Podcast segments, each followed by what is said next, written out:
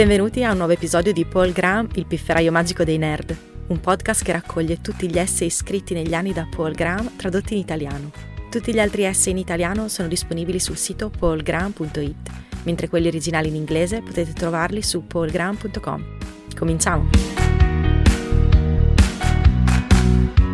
L'essay di oggi è tradotto da Domenico Pastore e letto da Irene Mingozzi. Il titolo originale è Change Your Name ed è stato scritto da Paul Graham nell'agosto del 2015. La versione italiana si intitola Cambiare il nome. Se avete una startup statunitense chiamata X e non avete x.com, probabilmente dovreste cambiare nome. Il motivo non è solo che le persone non riescono a trovarvi, soprattutto per le aziende con applicazioni mobili. Avere il nome di dominio giusto non è più così cruciale come un tempo per ottenere utenti. Il problema di non avere il punto .com nel vostro nome è che rappresenta un segnale di debolezza.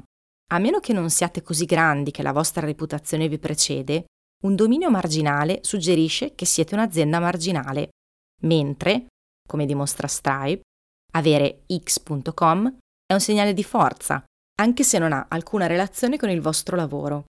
Anche i fondatori più bravi possono negare questo aspetto, la loro negazione deriva da due forze molto potenti, l'identità e la mancanza di immaginazione. X è ciò che siamo, pensano i founder, non esiste un altro nome altrettanto valido. Entrambe le cose sono false. È possibile risolvere il primo problema facendo un passo indietro. Immaginate di aver chiamato la vostra azienda in un altro modo. Se lo aveste fatto, sareste sicuramente affezionati a quel nome, tanto quanto lo siete a quello attuale. L'idea di cambiare il nome per il nome attuale vi sembrerebbe ripugnante. Non c'è nulla di intrinsecamente bello nel vostro nome attuale. Quasi tutto il vostro attaccamento ad esso deriva dal fatto che è attaccato a voi. La simpatia che si prova per un nome che è diventato parte della propria identità non si manifesta direttamente, il che sarebbe facile da ignorare, ma come un insieme di convinzioni pretestuose sulle sue qualità intrinseche. Questo vale anche per la nazionalità e la religione. Il modo per neutralizzare la seconda fonte di rifiuto, l'incapacità di pensare ad altri nomi potenziali, è riconoscere che non siete bravi a dare i nomi. I nomi sono un'abilità completamente separata da quelle necessarie per essere un buon fondatore. Si può essere un ottimo fondatore di start-up, ma non riuscire a pensare a un nome per la propria azienda. Una volta preso atto di questo, si smette di credere che non ci si possa chiamare in nessun altro modo ci sono molti altri nomi potenziali altrettanto validi o migliori, solo che non mi vengono in mente. Come si fa a trovarli? Una risposta è il modo predefinito per risolvere i problemi in cui non si è bravi. Trovare qualcun altro che sappia pensare ai nomi. Ma con i nomi delle aziende c'è un altro approccio possibile.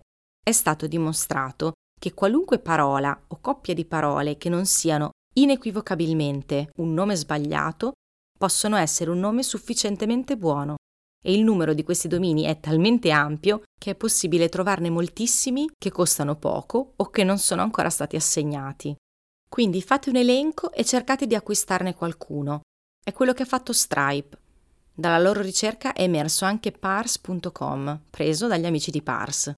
Il motivo per cui so che dare un nome alle aziende è un'abilità distinta e ortogonale alle altre necessarie in una startup è che io ce l'ho quando dirigevo Y Combinator e facevo più ore di mentoring con le start-up, spesso le aiutavo a trovare nuovi nomi.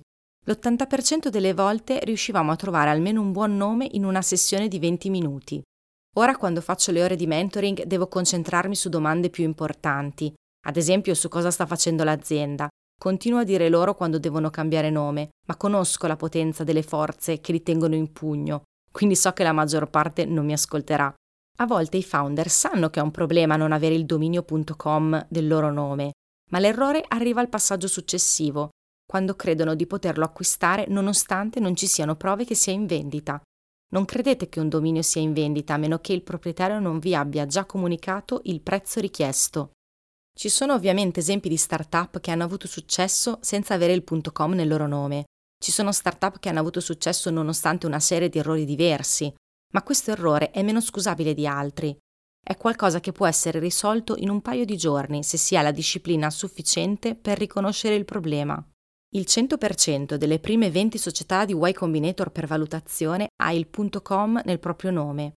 il 94% delle prime 50 lo ha, ma solo il 66% delle società del batch attuale ha il .com del proprio nome, il che suggerisce che per la maggior parte delle altre c'è ancora da imparare, in un modo o nell'altro. Grazie per aver ascoltato questa puntata di Paul Graham, il pifferaio magico dei nerd. Trovate tutti gli articoli di Paul Graham tradotti in italiano su paulgraham.it e gli originali in inglese su paulgraham.com. Alla prossima!